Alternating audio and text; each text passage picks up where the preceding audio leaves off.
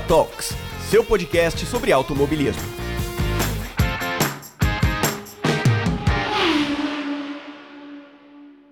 Fala, aventureiros espaciais, bem-vindos ao Punta Talks, o seu podcast sobre o mundo automotivo. Eu sou Ivan, seu host, e hoje eu quero que todo mundo pegue seus trajes de astronautas, vistam bem o capacete, regulem o oxigênio, porque vamos sair da estratosfera terrestre, vamos até a Lua, vamos conhecer os veículos de exploração espacial, ou melhor, né, os veículos de exploração lunar, os antigos e famosos rovers, que logo estarão de volta à Lua. Mas antes disso, né, vamos comemorar, né, os 2 anos de Punta Talks. Aê! Vamos lá, vamos bater palma para 2 anos de Punta Talks. Mas antes, né, da gente começar a falar sobre esses rovers, vamos pro quadro de recados, aquele pit stop rapidinho, e a gente já volta.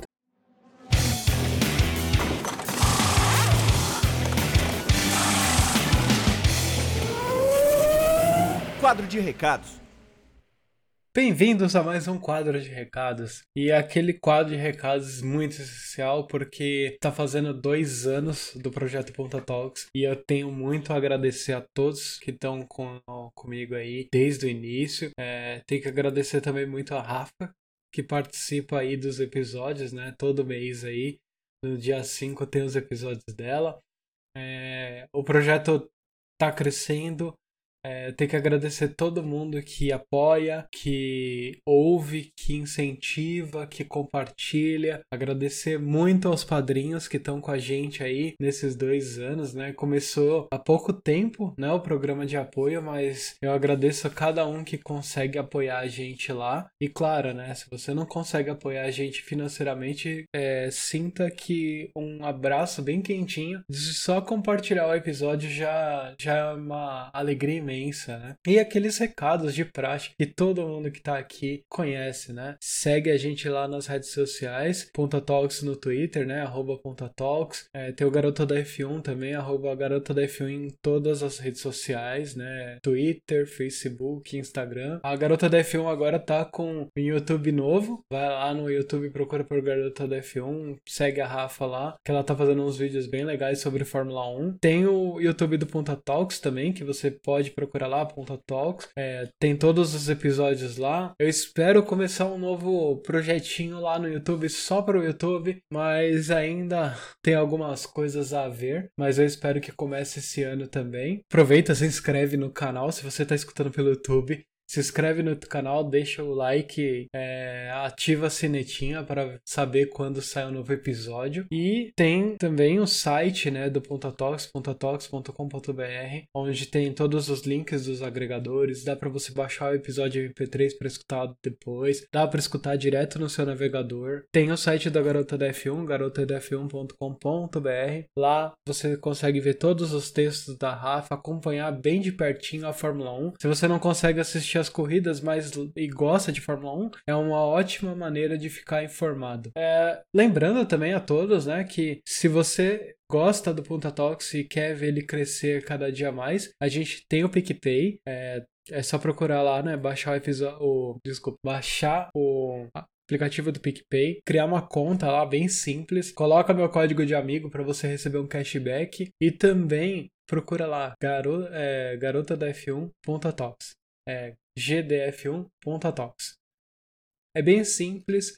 Sei lá, tem todos os nossos planos, 1, 5 e 10 reais. Bem simples, você escolhe qualquer um deles e já pode participar do nosso grupo do Telegram. Recebe os episódios antes, pode conversar com os outros apoiadores. É bem divertido. E, claro, se você não consegue apoiar a gente financeiramente, apoia compartilhando esse episódio. Compartilha o episódio com 3 amigos. Se você conseguir compartilhar com 3 amigos, esses 3 amigos gostarem e compartilhar para mais 3 cada um, você vê que a comunidade começa a crescer, você consegue bater um papo com seus amigos sobre os episódios do Punta Talks. E quem sabe, procura a gente lá nas redes sociais e deixa uma sugestão de episódio, eu consigo fazer aqui. O quadro de recados está ficando bem extenso, mas é porque esse é um quadro de recados especial. Eu vou deixar aqui um recadinho da Rafa, que é a outra host, sobre os 2 anos do Punta Talks, e eu já volto. Oi, Oi gente, aqui é a Rafaela, passando rapidinho só para celebrar esses 2 anos de Punta Talks.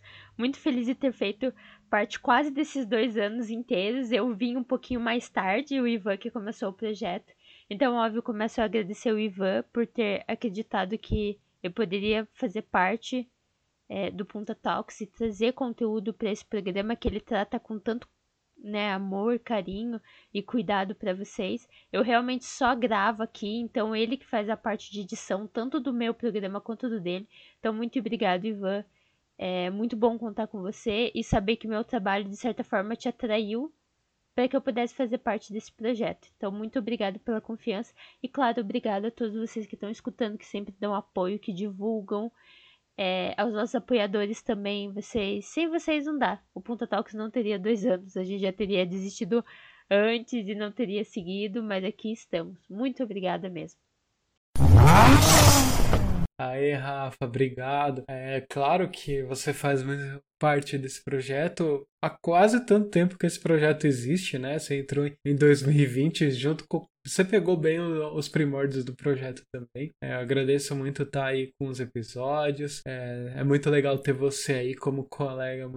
É muito gratificante ter uma pessoa assim comigo aqui criando esse projeto. E claro, vai lá, segue a Rafa, segue todo mundo o Punta Talks. E vamos para o episódio, né? É um episódio bem divertido e diferente, né, do que vocês estão acostumados aqui, né, falar de carros que estão andando na Terra, no nosso planeta Terra, né, agora a gente vai falar de veículos que andaram na Lua, então vamos lá que vai ser bem divertido. Bom, vamos ao episódio. Vamos falar, né, um pouquinho, né, da história aí. Antes de chegar no rover, a NASA, né, no meio da Guerra Fria, teve que acelerar as missões e tudo mais para mostrar que os Estados Unidos era a potência para a Rússia. Não, a Rússia queria mandar o homem para a Lua, não deu, não conseguiu, né, mesmo sendo a primeira a mandar um homem para fora da estratosfera terrestre, né, que ficou em órbita mesmo, foi os russos, né? Mandou satélite, mandou a Laika, né? A cadelinha que infelizmente faleceu naquela missão. E teve outras missões. A mais famosa, né, da NASA foi a Apollo 11, porque foi a primeira que chegou na Lua e foi o primeiro passo do homem na Lua. Tudo bem, até hoje é a missão mais lembrada, mas não foi a única que chegou na Lua e coletou espécimes e pedras e tudo mais para estudos aqui na Terra. Teve algumas missões que a NASA decidiu que ia enviar veículos para lá para ajudar os astronautas a se locomover na Lua. Só que não é uma tarefa fácil, né? Vou pensar assim, não é um ambiente fácil de se pilotar, né? Não é só pegar um carro da Terra e mandar, coloca no foguete e despacha para a Lua. Não é assim. Tem toda uma adaptação que teve que ter sido feita e a NASA teve que, junto com o governo americano, começou a falar assim, olha, que empresa que vai ajudar e tudo mais, e só duas empresas foram responsáveis para o desenvolvimento do rover, que foi a Boeing e a General Motors. Vários anos de desenvolvimento aí,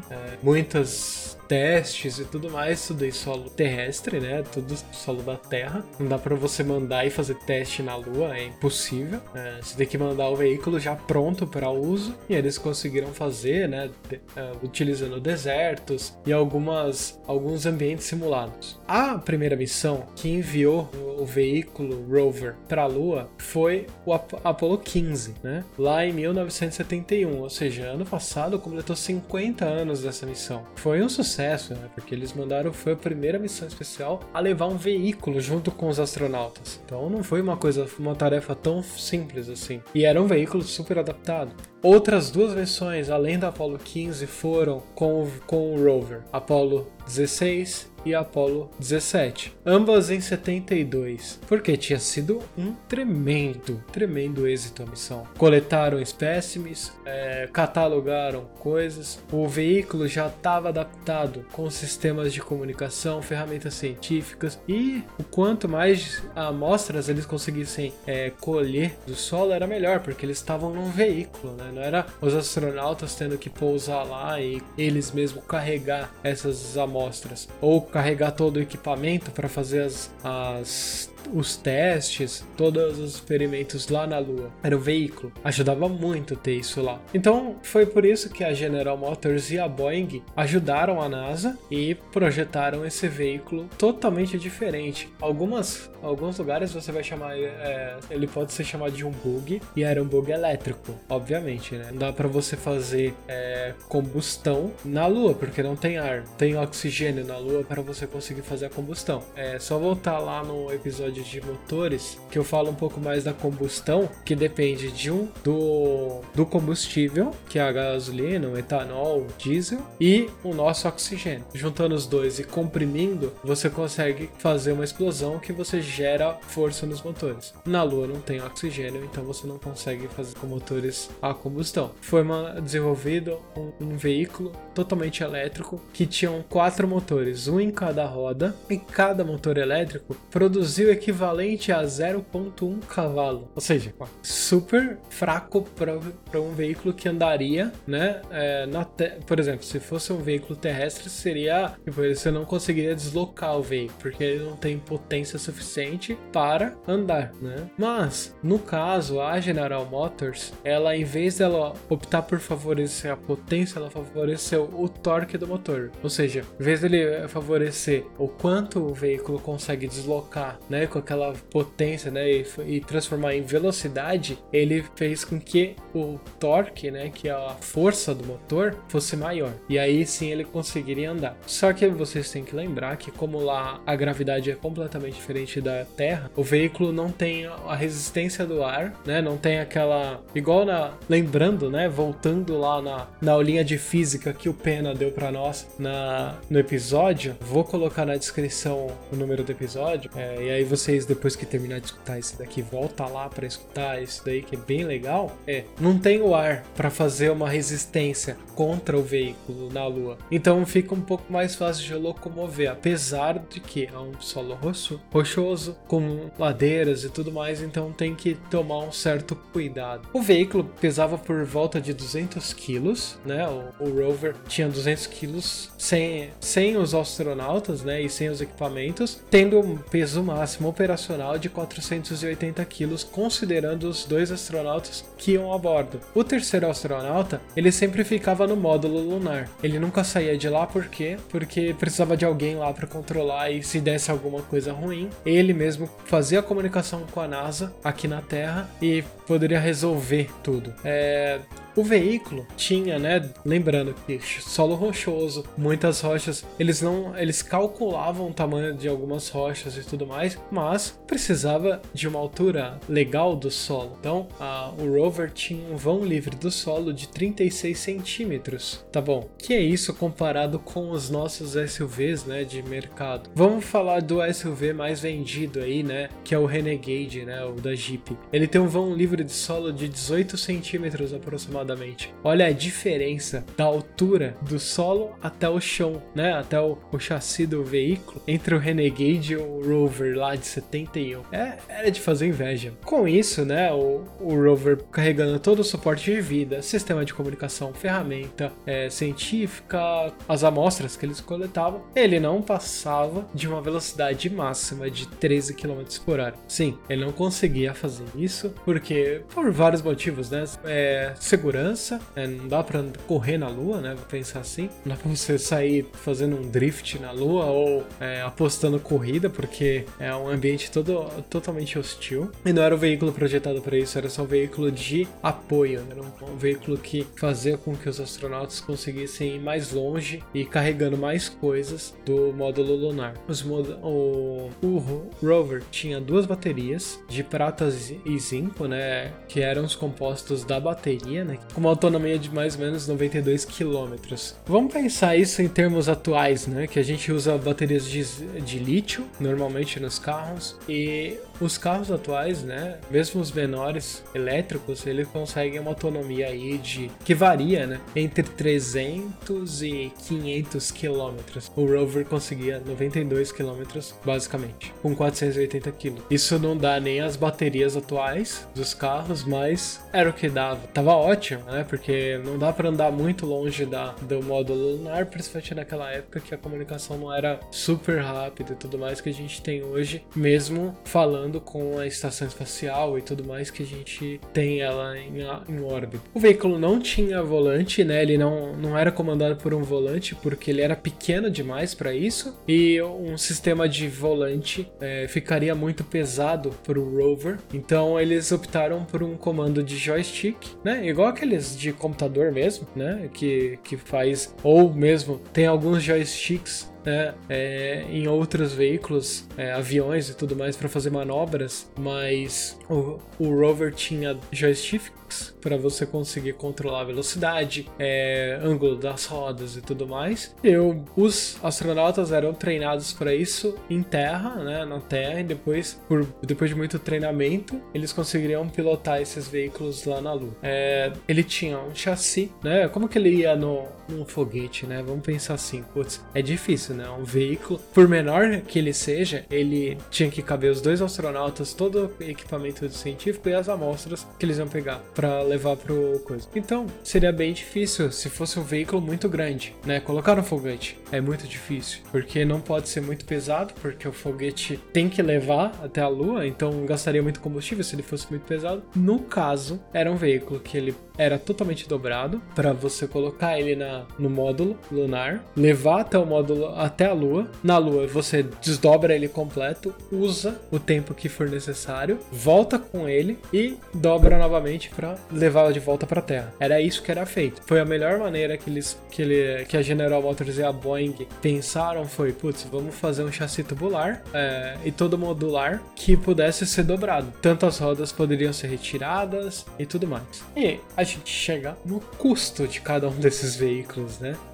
O veículo em si, mesmo com um tempo de desenvolvimento maior e sendo para esses, para cada um desses ambientes, né? Tipo, vários protótipos, aí depois foi para realmente o rover como a gente conhece e tudo mais. Ele custou na casa de $38 milhões cada um deles. É bastante, né? Se você for pensar, um veículo hoje não passa de, sei lá, 100 mil reais. Um rover custa $38 milhões. Até mesmo alguns aviões são mais baratos que isso, mas era o que a tecnologia da época. Ele era um veículo muito tecnológico para a época, porque ele conseguia até carregar sistemas de comunicação, tinha um computador de bordo que conseguia comunicar com a nave, né, com o módulo lunar. Isso era muito avançado para a época. Vamos lembrar que a gente está falando dos anos 70.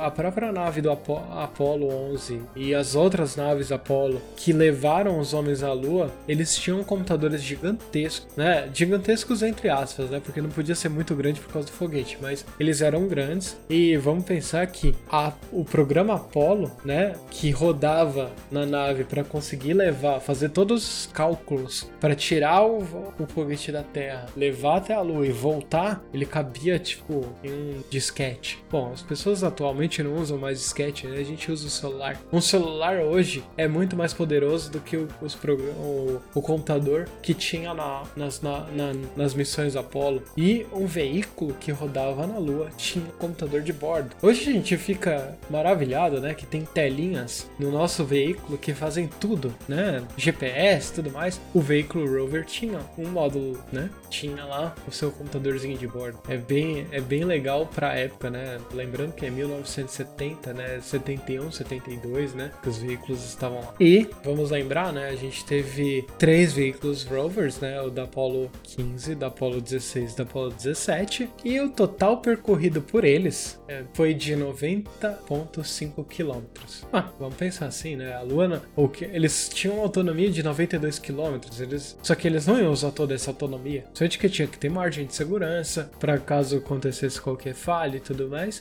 Eles não estavam tão longe do módulo que eles não pudessem ir caminhando para fazer os reparos do rover. E para ir e voltar com ele não seria tão fácil.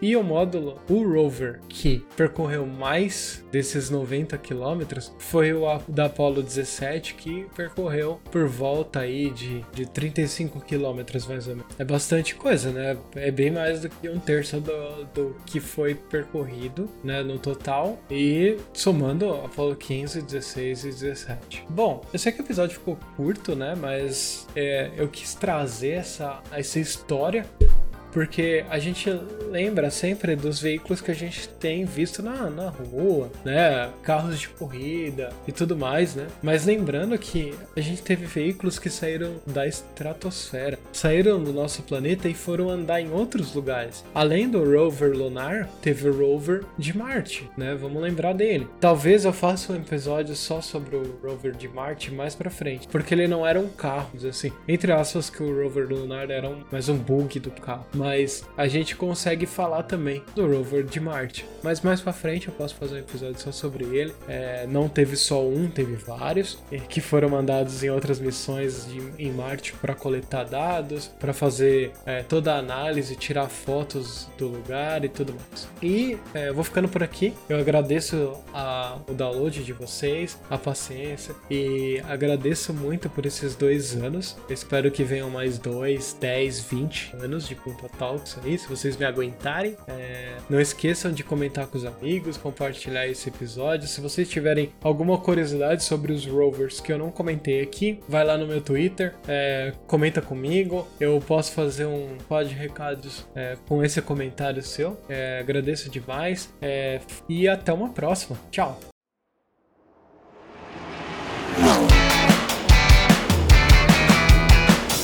Você escutou Punta Talks.